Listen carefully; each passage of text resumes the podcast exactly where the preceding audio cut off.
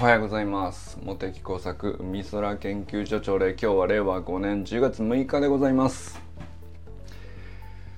えー、佐藤直君がねまた先ほどまで朝礼をやってくれてまして、えー、8時は朝礼 朝礼の時間枠がねあの1時間埋まるというねいやなんかあの本当いいね。なんか続きましてはあの神奈川からえ横浜からモテ作がお伝えしますみたいな感じだよね。あのさっきは町だからみたいな感じですけど。いやなんかあのこれでどこまで伸びますかね。あのまあ別に増えたらそれでいいわけじゃないんだけどさ。面白いですね。あユージンさんおはようございます。なおくんおはようございます。いやなんか朝礼リレーで1時間埋まるっていうね。これは本当ね1年前の当初全く想像がつかなかったあのいやなんか今で今そのまま奈くんのあのやってることとかから考えたら延長上延長線上にこう自然な流れとして乗ってるしまあ奈くん朝礼やったらいいんじゃないっていうね、まあ、自然な話でしかないんだけど。で話もさ前日に学んだことをこうアウトプットするみたいな、まあ、非常になんかあのなんていうの？力みのないナチュラルなサイクルでこれ続きそうだなっていうね安定感をもう2日目にして感じてますからね。いやこれすごい話ですよだって。朝礼2本あるっていうオンラインサロン。俺見たことないからね。あの 他いくつか入ってるんですけども。結構頑張ってるところはやっぱりライブ配信多いんですよ。あ川明さんおはようございます。でなんかあのまあで基本的にやっぱりそのオーナーというかですね、うん、メインメンバーですよっていう人、まあ、主役はこの人だよねっていうのが固定しててでその人がこうコンテンツを提供してて、えー、それ以外の人はこうサービスを受けるっていう感じにどうしてもまあなんだったらこう人数増えれば増えるほどやっぱり多少はそういう風になっていくのかもしれないですけどなんていうかあの今現状ね本当に純粋に100%全員参加型になってるオンラインサロンっていやどれほどあるんでしょうね。あのまあ我が社は少なくともね 100%全員参加型であるっていうのは胸を張って言いますねこれはね。いやなんかここはすごくなんていうかまあ期待してたんですけどじゃあかといってそのようになるように僕が何か仕掛けたとかさうん組み立てたとか、えー、あの手この手を試したのかって言ったらあんまりその仕掛けた感はないと思うんですよね。ただ適当にのらりくらりと1年続けていったらなんかあまりにも余白があるもんだからあのここ俺やりましょうかみたいな感じで皆さんがですね あのいろんなあらゆる角度のあそれもためになりますねみたいな話をねこう投稿してくれてるうちにあのどんどん埋まってったっていうねなんかそんな感じもありますけどこれ不思議だよな。これ再現性あるのかな。これなんていうかあのまあ今日ねひろみさんがさあのモテ作コンサルをグッでごご相談くださる中身ってどんなことなんだろうなとかってちょっとあの想像してるんですけど。まあひろみさん自身も何ていうか新しくまあ今までこう何十年も小学校の教員として頑張ってきてでその体感の後にこういうことやってみたいな地域に根ざしたコミュニティ作ってででまあ元教員であるっていうその自分の武器もいい感じにこう生かされるようなあの自然なコミュニティを多分あの、まあ、以前聞いた話ではね作りたいんですよっていう話だったからまあその上でまあ今のところこういう準備してますとかテントサウナ張ってあそこの土地にこんなことやったらちょっと面白いんじゃないかなとかっていうのは、まあ、結構こうアクティブにひろみさん動かれる方なんであのいろいろこの4月ぐらいからねあのいろいろ動かれてるっていうのはお聞きしてたんですけどまあその後まああのちょっとと別のアイデアも浮かんでるのかもしれないしこういうのどうですかねみたいなのを壁打ちみたいに聞かせていただく感じなのかなってちょっとね想像してるんですけど。いやなんかあのひろみさんのコミュニティを作りたいみたいな話の時にまあ直くんもねコーチングのまああの哲学に限った話じゃなくておそらくコーチングを志す人たちの集まりというかコミュニティを作っていきたいっていう目標があるので、まあ、それにこう何らかこう参考になればなとは、ね、常に僕も思っているんですけどね、まあ、このオンラインサロンの、まあ、続けていくっていう理由としてはなんか将来自分もこういうコミュニティ作りたいなと思った時になんかこう実験できる場所っていうかさこういうふうにあの記事を投稿したりこういうふうに呼びかけたりこういう提案をしてみたりすると、えー、どういうふうに返ってくるのかなんか実験できているとまあいざ自分でこうね一から立ち上げるっていう時に、まあ、やっぱり経験値ゼロからはやっぱりなんだかんだこう立ち上げの最初の時期めちゃくちゃ苦労すると思うんですけどまあ、その苦労はね 何て言うか意味あると思うけど あのもっと安心安全な場所でこう試してあの適当な擦り傷を負っておけばさあの割とあのハッピーにこう立ち上げできるんじゃないかなって自分の自らのコミュニティ運営みたいなのに、まあ、そういう場になったらいいかなと思って1年やってきたんですけどまたじゃあまあその話をこうひろみさんからもこう壁打ちとして僕がなんか返せるのかってちょっと考えたんですけどなんだろうな。あの再現性あんのかなこれっていう。なんでこうなってるのか全然わかんないんだけどもただ極めて僕の中ではねあの全員が参加するようなコミュニティになったらいいなってぼんやり思ってたら気づいたらなっちゃってたもんだからこれあの僕がこうやって意図して仕掛けたらこうなったんですよいやこういう失敗もあったんだけどあのそうじゃなくてこういうふうに改善し直したら、えー、みんなが参加してくれるようになりましたみたいな道筋とかロジックとか全くないんだよねこれがね。いやなんか俺いやだから何返すのかちょっと自分でももうあのどうなんでしょうね。まああの12時間後の自分に期待しております。何をひろみさんにお返しているのか。全く想像もつきませんけど。あのいやその分野だったら俺答えられますよみたいなあの自信ありますみたいな感じじゃないんですよね。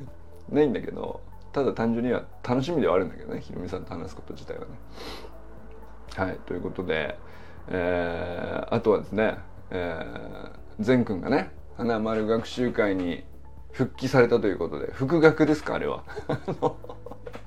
いやおめでとうございますあかねさん。あかねさんにおめでとうございますなのか善くんにおめでとうございますなのか、えー、もしくは花丸学習会におめでとうございますと俺は言った方がいいのかもしれないですね。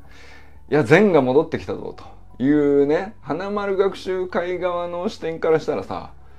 いや、嬉しいでしょうね。あのー、いや、なんていうか、花丸学習会は、まあ一応ね、その、体としては塾っちゃ塾だから、まあ非常に変わっているし、先進的だと思うし、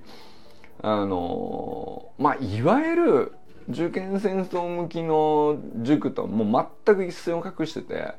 いかにあのモテる大人になるかというねそこのためにはプレゼンスキルが大事であるとかさあのデザイン思考が重要であるとかさあのそんなことをこう小学校にガチであの下地を作るために完璧に考え抜かれたカリキュラムを組んでいるというねこれ非常にポップだし下に染みやすいこう入れ立ちをしてるんだけども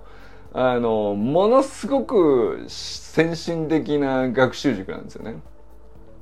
でまああのあかねさんはもちろんねあの善くんがまあそういうふうに決めてあの以前からお世話になってた先生がまたさ善くん戻ってこいよっつっていうねあの対話を交わしてくれてで戻りますっつったらただ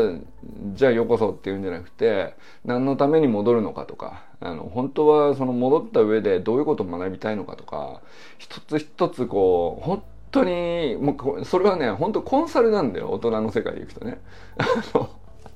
ビジネスコーチングの世界のこう処方の処方みたいなところを子供をさあの子供扱いしないっていうかさ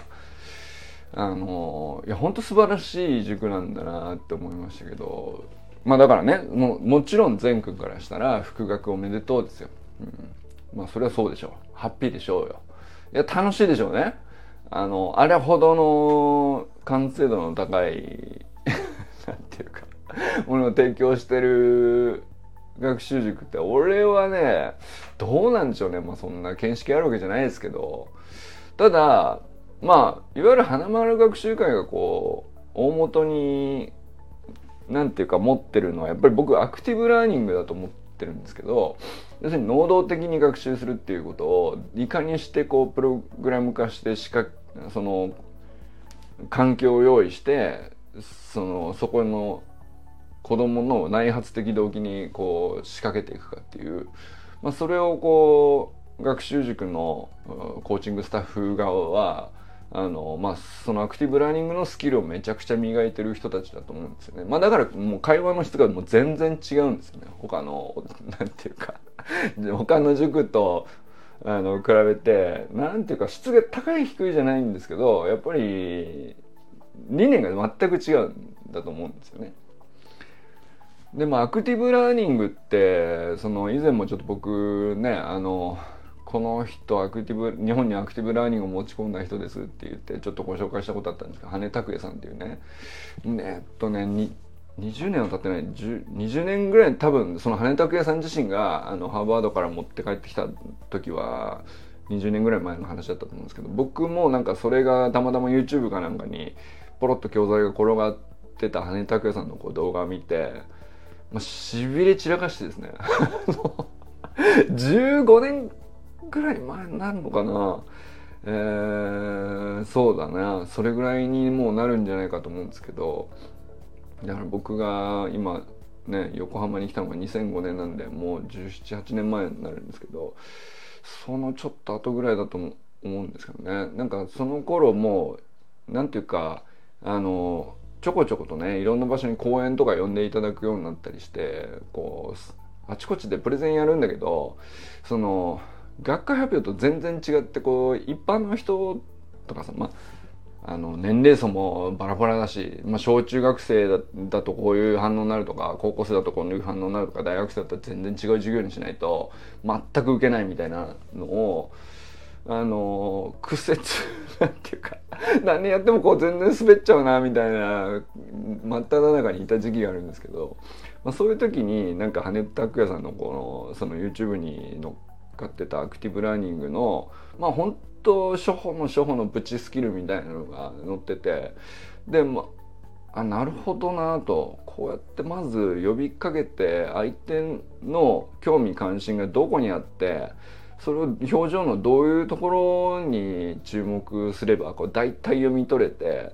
そこに対して自分の言葉をどういうふうにアジャストしていくのかみたいなことで相手の内発時内発的な動機と自分の持ってる武器とあの、まあ、マッチングさせるっていうか出会わせるとあの僕の武器って、まあ、例えば専門知識だったりえー、まあ、気象学の中身だ授業の中身としてはこういうのを伝えたいみたいなのを持っていくとすると向こうがこうあのなんていうかそのパッケージじゃ欲しくないんですよねっていう状態でボンって渡されてもあの開け方わかんねえですっていう感じになっちゃうんだけどあのあなんかそのそのサイズでそのお手頃感でその包みで置いてくれるとなんかもうつい開きたくなっちゃうみたいなあのパッケージをこうどうやって考えるかみたいな。まあそういうことだと思うんだよね。結局ねアクティブラーニングとかって内発的動機とかって言うけどあの単純にほったらかしといても出てくるもんじゃなくてあの興味関心相手の興味関心の内側にあるものとまあたまたま目の前にいる自分とのこう接点をどうやってこう探り探ってチューニングしていくかっていうか。で2人のこう会話がこう、えー、クリアにお互い聞いて、えー、まあ対話ができるようになるかっていう、まあ、そこの技術なんですけどだからそれがあこれで教育って今後こうどんどん変わっていくんだろうなって僕勝手に 5, 5年ぐらいで変わるんだろうと思ってたんですけどあのあれ全然全然広がんねえなみたいなその学校も10年経っても全然あのいやなんだったらむしろうんなんだろうな。むしろっていうのも変かもしれないけどあま、変わる気配がないっていうかさ、まあ、デジタル機器がこうなんていうか入ってくるとかそういう変化はね結構ちょこちょこありましたけどあれアクティブラーニングってなんかこうね文科省の、あの、指導要項とかにもちょこちょこ言葉としては出てきておそらくその研修受けてあなるほどって思って勘のいい先生とかはさ多分取り入れてるんだと思うんですけど部分的に地あの局所的に。だから健太さんとかは多分そういう人なんですよね。でなんだったらその研究をしてるような人だと思うんですけど意外と広がんねえなと思ったらあの花丸学習会って塾の方に行ったかと、うん、まあそうだろうね。そうなるよねと。なんか納得したよねなんかね。あの、まあ学校側には変わらないであの安定運用をする理由がたくさんあるんででそのメリットもたくさん残ってるからあのもうほんとゆっくりしか変われないっていうのはもうしょうがないだろうな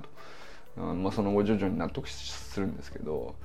一方でこう民間はそれはそっちの方がね子供は圧倒的に能力が伸びるしあの何せ楽しんで行きたい行きたいと子供自身が言い出すというねあのそりゃそうだよね そっちに市場原理が動いてってそういうのがちゃんとこうビジネスとして大成功を収めるっていうのが、まあ、確かに正しい変化の仕方なのかなっていうのを花丸学習会見てて思うよね。でまあそういう素晴らしい塾なんだけど、えーまあ、その花丸学習会だってさあのどんな人に来てほしいかっつったら禅みたいなやつに来てほしいと思うんだよね。あのいや来てくれるこうみんな素晴らしい何かしらを持っているっていう信念では運営されてると思うけどやっぱり善のエネルギーとかさ自立心とかさあの完成度もまず見ることできないからね他でねもう見たことないよはっきり言って そのでまあだから学習会側もその子供を子供扱いしないで、えーまあ、ガチでこう深掘りしていく対話をこうすごく重視しているからアクティブラーニングが成立するっていうね、まあ、そういう形で提供しつつそれを最高に活かせる人材来た時に嬉しいだろうね。あおはようございます。おはようございます。ありがとうございます。嬉しいだろうね。あのー、本当に善くんが善くんみたいな人を育てたくて花丸学習会花丸学習会をやってると思うんだよ。本当に。それぐらいね,、うん、あねね学校という巨大な組織を変えるのかなかなか難しいでしょうね、うん、変えたくても変えられないのか変えたくないのかどちらなのか知りたい。なるほど。変えたくて変えようとしている先生たくさんいらっしゃるんですよ。でちょっとずつ変わってもいたりするんだけどまあ2歩進むっていうのがまあゆっくりかどうかは別として進むのは進んでるだけど一方では変わりたくない事情があったり何だったら元に戻したいっていう変わったことに対してあのまあついていけないと思ってしまったりあの自分のこう得意なこう今までこういう武器で戦ってきたしそれで支持されてきたしそれで評価されてきたっていう人からするとその変わった状況にアジャストするっていうのがとても苦しいっていうのもね当然起こると思うんですよね。だから単純にあのパッと見学校全体としては変わってないねっていうふうに見えちゃうかもしれないですけど、えー、2歩進んだんだから3歩下がるっていうのを繰り返していて まあそのねもちろん先生はこうあの数年おきにさ入れ替わったりとかあのずっと同じ先生がいらっしゃるわけじゃないのでだから同じ小学校の名前でもこうずっと同じものが引き継がれるとは全然限らないですしね。でここまでだから進んで積み上げたんであのその続きからじゃあこう新しい先生がさらにこう前に前に行っていくかっていうと新しい先生はこう全然別な学校の別な文化を良しとしてきたところでいらっしゃるわけだから。でそれが彼女も全然ね悪いことじゃないかったりするとあのなんていうか戻る。まあこっち外側から見るとね戻っちゃうなっていう。あのだから変えたくても変えられないっていうのは、えっと、一人称でさ、まあ僕、例えば僕個人のね、えー、変えたいと思いながらもこう変わった方がいいなと思いながらこっちのこういう事情があってなかなか変わらないなっていう話ってもちろん僕個人にあるわけですけど何ていうかそういうのとはやっぱりまたちょっと違う話だよねあの学校組織みたいな話っていうのは。学校が巨大だからというよりは、まあ、まずその人事交流の制度みたいのもあるし教育委員会がこう上にあるみたいな話もあるし、えー、校長の権限っていうのはこう一応名目上はすごく、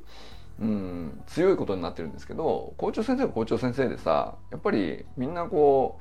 うなんていうかもともと教員としてこうね校長じゃない時代をずっと過ごしてて、まあ、こういう事情あるよなって分かっててやってるからあんまり権限こうブンブン振りますみたいなことは 基本しないんですよね。すごく良識のある方がやっぱり校長先生になるなるから、まあ、そうするとこう人の気持ちが分かる先生多いですよね基本的にね。そうするとですね、まあ、先生の気持ちが分かりすぎちゃうんでしょうね。あのこの業務もあってあの業務もあってまあいらないとは思うんだけどもやらざるを得ないよねみたいなことも分かっちゃうし見えてるしそうするとこうブンブン震えないと思うんですよね。理想がもし仮にあってこう変わった方がいいとかってもし思ってたとしてもそうそう簡単にはねあのじゃあこっちだっていうふうには切れないと思うんですよ舵を。そうするとまあだからこれ組織が巨大か小さいかの問題では意外となかったりするんだよね。うんなんまあでもあの全くうんってことはなく全く何もっていうことはなくてあのまあ先生入れ替わりながら2歩進んで3歩下がってみたいなことを繰り返しながらもう確実に変わってはいると思うんですけど。まあ上の子が今高3でだから10年ぐらい前から同じ小学校ずっと例えばね見てたりとか、まあ、中学校は中学校でずっと上の子2人お世話になったんであのまあいろんな先生とねあの話したりしてきましたけどでまあ高校は直接ね、まあ、あんまりその保護者がその高校にの中に入ってどうこうっていう感じではないのであんまり高校は分かんないですけど小中どちらにしてもですねあのなんていうか変わる意思のある先生方結構思った以上にはいますね。思った以上にいるしその局所的にその先生の周りだけ変わっていたりその先生の裁量であのちょっとずつこう匍匐前進してるような変化っていうのはちょこちょこ起こったりしてるんだけどあのまあそれがいきなり学校全体ってことにはならないでしょうしまああとはそういう先生もね数年で入れ替わったりとかするっていうので 何ていうか見た目にはやっぱりこう変化を感じにくいことは確かですね。はい、ものすごく時間かかるなーっていうのは結果的にはまあ表その表面的にそう見えるっていうのはそういうことじゃないかなと思いますね。でもやっぱりなんかそのうーんなんだろうな。あの結構やっぱりあの一人ずつ話せば意外とこうみんな根っこでは同じような問題意識持ってたりとかみんな勉強熱心だなって思うことは多いですかね。あのそれもねだから結局このサロンの中でそのみんながこうそれぞれこう自由にあの共有したいなと思ったことを共有して、えー、提案したいなと思ったことを提案してあの自習ノートを作自習ノートやったら自習ノートをね共有してとかデイリートラッキング昨日ただこれをやりましたよだけでも毎日毎日こう積み上げてったら意外と面白いことになるとかっていうのも、まあ、これだけ自由に展開されるほど今でねこうな安心安全なこう空間っていうのを作るの結構難しいなとも思うけどもし仮にその学校の先生もその安心安全な言論空間があるところにこうふっと囲まれて大丈夫ですよって思える状況になったらやっぱ本音はね結構なんていうか考えてること一緒というか目指してる方向というか見てる未来はあの一緒なんだなとは思うんだよね。あのそれは思うんですよ。だから一人一人は全然なんていうかあのちゃんと上見てるんだなと。でまあ何でしょうね。組織って一括りにするとあの難しくなるっていうとまあ簡単に言えばそうなのかもしれないけどまあ逆に言うとこれだけこれだけなんていうかあの変わりそうで変わらないのがこうずっと長らく10年以上続いているのをこう見ているとある意味とてつもない伸びしろあるなと思いますけどね。いやこれだけ非効率だったりこれだけ時代に合わないことをやってても何ていうか成立しちゃってんだからねっていうね。うん、いや問題たくさんあるしその学校行けなくなっちゃう事情の中にはさやっぱりどう考えてもその歪みがも原因だよねっていうのも結構ね見たり聞いたりしますからね。まあ、だけどとはいええー、学校に来てる側の生徒側からしたら、まあ、結構みんなこう楽しそうに幸せそうにやってたりもするんでね。うん、なんていうかこれでこのなんか空間にちゃんと一応維持されてるっていうのは、まあ、ある意味ですごいことだなと思うしとてつもない伸びしろを感じるっていうね。あの伸びしろですね。あの本当に。いやなんかだからそう思うとめそのねいろんな小学校で花丸学習会的なアクティブラーニングのこう背骨が本気でこう本格的にね浸透し始めたらあのこれ未来めちゃくちゃ明るいんじゃないかなっていうね。非効率を求める理由がどこにあるか。あー確かにね。非効率うん確かに。非効率を求める。これは確かにその通りですね。うんよく よくぶつかりますそれに関してはね。ぶつかるっていうのは人とぶつかるというよりはそういう問題にぶち当たるというかもうなんていうかえっと、嘘でしょっていうことがですね、多々起こるんですけど、その非効率をそのままにしようとするというですね、うーん、なんていうの、誰かの意思じゃないんだよな。ただ、非効率なのみんな認識してんだけれども、じゃあどうするっていう時に、まあ選択肢がこう複数あるから、その今あるその非効率な状態よりはどの選択肢を取っても確実に良い だからどれでも選べるそうすると、まあ、まずその3つでも5つでも10個でも、まあ、選択肢があった時にどれにするのっていうのを決める判断のコストっていうのは結構でかいですね。あのまずそれが非効率で居続けた方がいい理由の一つなのかなと思いましたね 僕はね でそれがこうまあまあ何らかこう合意形成ができたとして決めたとして、まあ、ここで行きましょうと。なった時に、えーまあ、確実に出てくるのが前の方がこうだったこっちの方が良かったみたいな話の反応っていうのはまあ99%の人はあの良かったねってなるんだけど1%の人がお前の方はとかこうもうこういうの不便とかっていう感じになるっていう。でまあそれ実際その人にとってはそうなんでで1%の人がじゃあ数少ないからっつってあのうん。いやいや知らんしというガン無視するのもねあのまあ手っちゃ手なんだけどまあ多分そうしたくないあのなんていうか人の気持ちの分かる方々が先生になってると思うんでね。多分そうするとその人の気持ちが分かりその1%のこう少数派だけど確かにねっていうあの共感する部分っていうのはこれ何ていうの？新しいことをせっかく判断してこう試行錯誤で道なき道を踏み出した時点でものすごい心理的にはコストなんだけど一方で元に戻りたいっていう人たちの気持ちがすごく分かっちゃうっていうのはこれもうさらにコストが倍増するんですよね。これ心理的にですね。その作業コストじゃないんですよ。だからそうすると心理的コストがまあバカでかいんだよねっていうことがですね多分先にこう重くのしかかっていてだったらもう何ていうのこの手を動かしたらなんとか済むんだ残業でなんとか済むんだったらもうそうしちゃえばいいじゃんっていうね診察言ってらっしゃいます。そうしちゃえばいいじゃんっていうそっちに天秤が触れてしまうんじゃないかなっていうね。なんかそれはまあ確かにでも本当研究対象だなと思いましたね。でも研究したからといって明らかになったからといって解決できるとはこれまた限らないんだけどもただあの今10年ほどいろいろ観察してきた中で調査を続けてきた中でいまだにこうねあの道は見えてないんですけども。これ変わんねえなというねあの長い長い道の中にいるんですけどあのただまあうん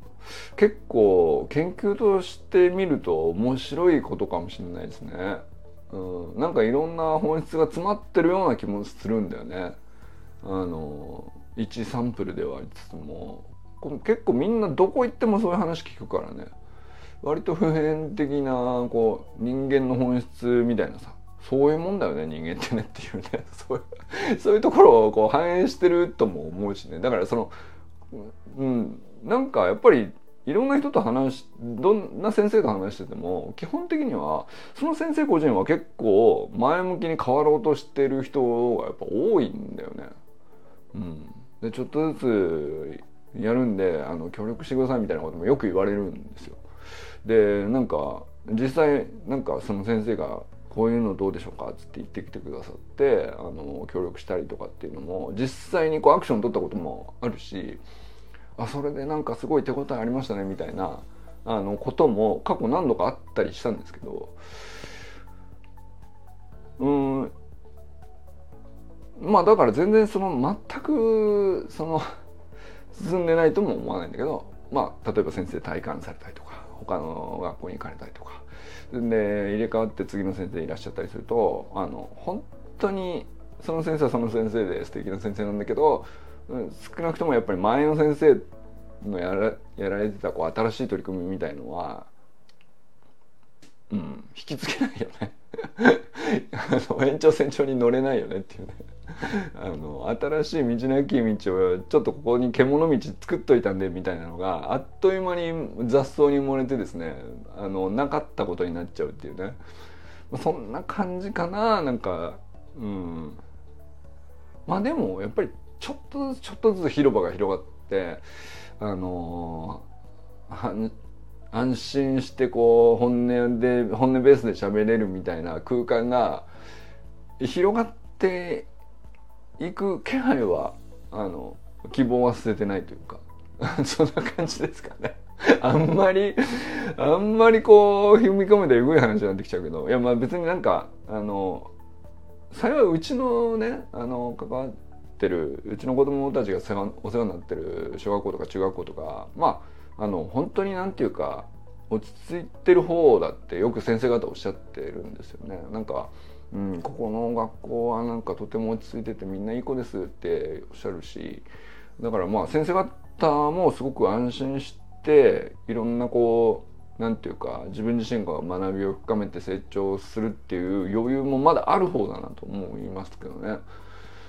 うん、だからまあ僕みたいなこと 話す暇もあるんでしょうけどねあのだからまあ面白いよね。うんまあだから何の話でしたっけ？花丸学習会に善くんが副学お弁当が言いたかったことなんですけどいやなんか本当にあの花丸学習会にとっても明るい話だし善くんにとっても素晴らしい話だしあのこれは大げさな話じゃなく善くんが花丸学習会に復学したことを機にね俺日本の未来の教育明るいなっていうあの無理やりすぎるつなげ方を 30分延々としてしまいましたという話でございます。ということでね、川明さんおはようございます。安倍ゆきかさんおはようございます。小山愛さんおはようございます。山田友人さんおはようございます。さ、あ、ちょっと待って、佐藤直君おはようございます。あれ言ったっけ？えー、そしてね、佐藤ひろみさん、こんばんよろしくお願いします。えー、中村修平さんおはようございます。えー、寺石ゆかさんおはようございます。清水信之さんおはようございます。山本健人さんおはようございます。森本あかねさん、善くん、かんくんおはようございます。善くん、福福おめでとうございます。あかねさん、よかったですね。あの、これでよかったんじゃないか？よかった。まあ何も終わってないから全然良かったとかいう話じゃないかもしれないけど。まあでも一段落だと思うし、あのー、何もね、あの、いろいろぶつかったのも、なんだかでもね、どっかに開いた穴とかもね